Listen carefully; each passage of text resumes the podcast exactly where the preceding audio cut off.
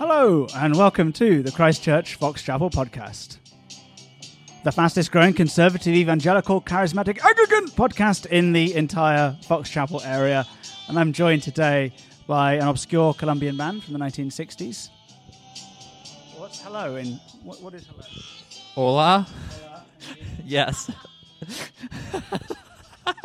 Also by the Reverend Ben. Hello, Hi. Not the not the other one. and the entity that is Josh and Kirsten. Good evening. Hola. Hi. Thanks for joining us, chaps. Uh, we've no Wolpe today because he's busy with uh, newborn. Diapers. Yes. Changing diapers. Ah, We wonderful. babes. And uh, we're looking at Luke 12 today and the sixth lie of Satan, which is it's not that urgent.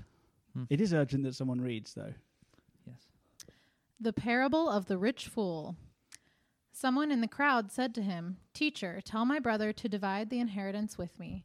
But he said to them, Man, who made me a judge or arbitrator over you? And he said to them, Take care and be on your guard against all covetousness, for one's life does not consist in the abundance of his possessions. And he told them a parable, saying, The land of a rich man produced plentifully. And he thought to himself, What shall I do? For I have nowhere to store my crops. And he said, I will do this. I will tear down my barns and build larger ones. And there I will store all my grain and my goods. And I will say to my soul, Soul, you have ample goods laid up for many years. Relax, eat, drink, be merry. But God said to him, Fool, this night your soul is required of you, and the things you have prepared, whose will they be? So is the one who lays up treasure for himself and is not rich toward God. And he said to his disciples, Therefore I tell you, do not be anxious. This is the word of the Lord. Thanks be to God.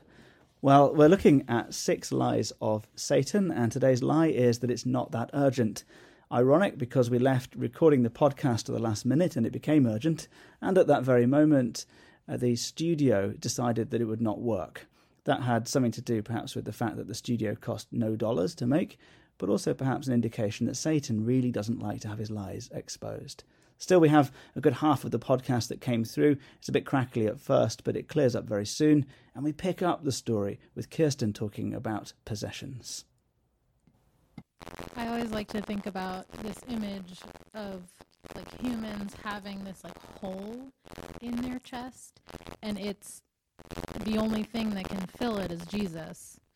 And Mm. we fill it with um, reputation, money. We fill it with like Bugattis, you know, like we fill it with all of these things. But in the end, they don't, they can't truly fill us up and make us whole. The only person that can do that is Jesus.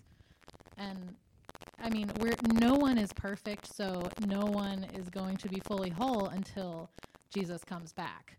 So we're always going to be striving like, to fill that hole, and we always like put the wrong things in it. It's so funny because you know, like I'm, I'm like, oh yeah, I got this. I, I get this. I'm a mature Christian. I hope so. I'm the pastor, and like, you're like preaching all this stuff. I'm like, yeah, yeah, yeah. And then you just say that word Bugatti, and I'm like, oh no.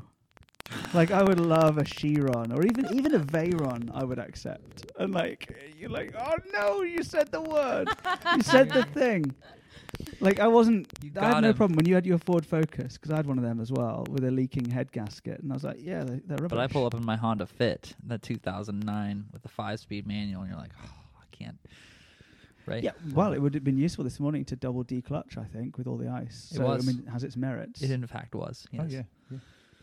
So it sometimes we- um, the podcast goes off, especially without Wolpe here. The podcast goes off in a in a weird Mm. direction, and uh, it's usually to do with cars. The point is, though, that none of us are above it.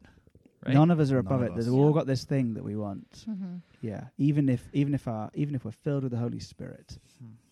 Uh, you see this dynamic thing about being filled with the Holy Spirit is what you need is some more Holy Spirit. Mm-hmm. Even though there's no room, God wants to give you some more. And, Mhm. and I love what he, God's response to his, uh, just drink and be merry, Mm. relax, like telling this to his soul, like just, Yeah. just, just chill. You got this, Good one. bro. You just filled up this giant barn that you just built. We're good. And he says, No, like this night your soul is required for you. Like Mm. now your soul has to answer the soul question. Mm. Yeah, the Like, real not question. the not the oh look at all of the things you have, but what is the merit that you have? What Mhm. is actually going to be what stands before God? Because your your grain isn't going to stand before God. no. Your your reputation with people isn't what stands before God. It's you who stands before God. And you could have used this stuff so much more effectively. Yeah. And and who is God going to see? Is he going to see this narcissist or is he going to see Jesus? Mm. Yeah.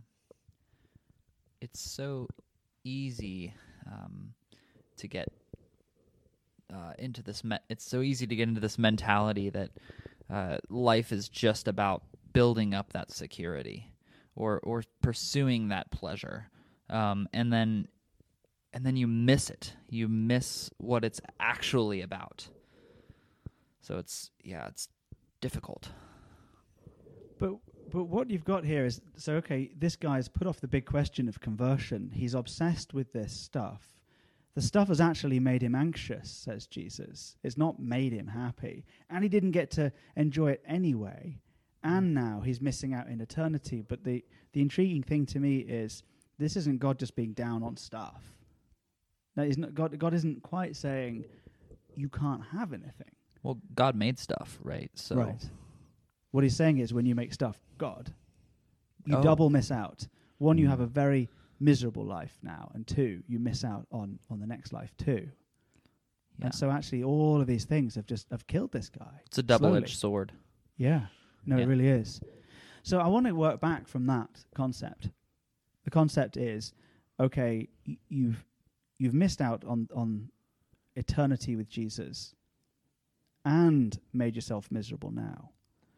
So, if you can have eternity with Jesus, is the lie true? Is it misery now but pay off later? Because this guy's got misery now and misery later. And I think therein is the essence of the lie. That actually, if you want to lead a good life, then you want to convert now. And the rest of your earthly life will actually be better, not worse. Yeah, you'll get joy, right? Yeah. Right. Right. I mean, it, even even looking at my life when I was wandering in that dark wilderness, filling it with stuff, I was miserable. Mm. I hated life. But then when God pulled me from that and softened my heart to his truth, I experienced joy that I have never seen before. Mm. I had experienced love that I've never known before. And I was able to walk in that freedom unshackled by the things. Yeah. With, with the exception of cat t shirts. Which I I, think I that's had to wear one today because you called me out last week. So, I mean, I, I think It's I've exposed. That's your Bugatti. It's been a while. yeah. It's Wait. been a while since he's worn a cat shirt. Yeah. Wait, that was a cat sweatshirt. These Oh, big you're bears. wearing a cat You- sweatshirt and I a had to- cat I had to t-shirt. double up, you know, I, and I just didn't want that to be my identity. You're listening to the Christchurch Fox Chapel podcast, and what you can't see, listener, is that Josh has just bared his undershirt. Yeah, It's Yes. a cat galaxy shirt. Yes. It's Yes. quite amazing. and and I find it I, I love that you went to 22 in your sermon because Thanks. um, you are Ben Wolpe. when he when he pulled his disciples to the side, these were the ones that gave up everything. Yes. As they are now listening to this wealthy man just talk about his stuff. Right. And he pulls them aside because they left their jobs, they left their livelihood, their beings. Ooh. And Jesus pulls them aside and says, Look, don't be anxious about this Yeah. because God has you. Yeah. Are you? Do you want to say it or do you want me to say it? What you think that's the crescendo? Y- yeah, Ben, we we love you if you're listening to this. Um, but in this, you cannot be replaced. But in this one respect, I believe you have. The Wolpian crescendo we Yeah. thought was going to be denied. Yeah. and yet Josh just brings it. yeah. A It- Josh bomb. the Josh bomb. I had to pull it back mic. away from the cat shirts. That's That how we was the pull it away. thing. Is this why it couldn't just be the two of us for the podcast? You knew that I would never be able to pull it Just off. two two skeletons clutching cheap microphones in an attic, frozen to death. That's right. it would have been a disaster. Show up next Sunday. Where's Alex and Ben? I think they're still upstairs. They're still talking. About Bugattis. Yeah. Just kidding. Just kidding.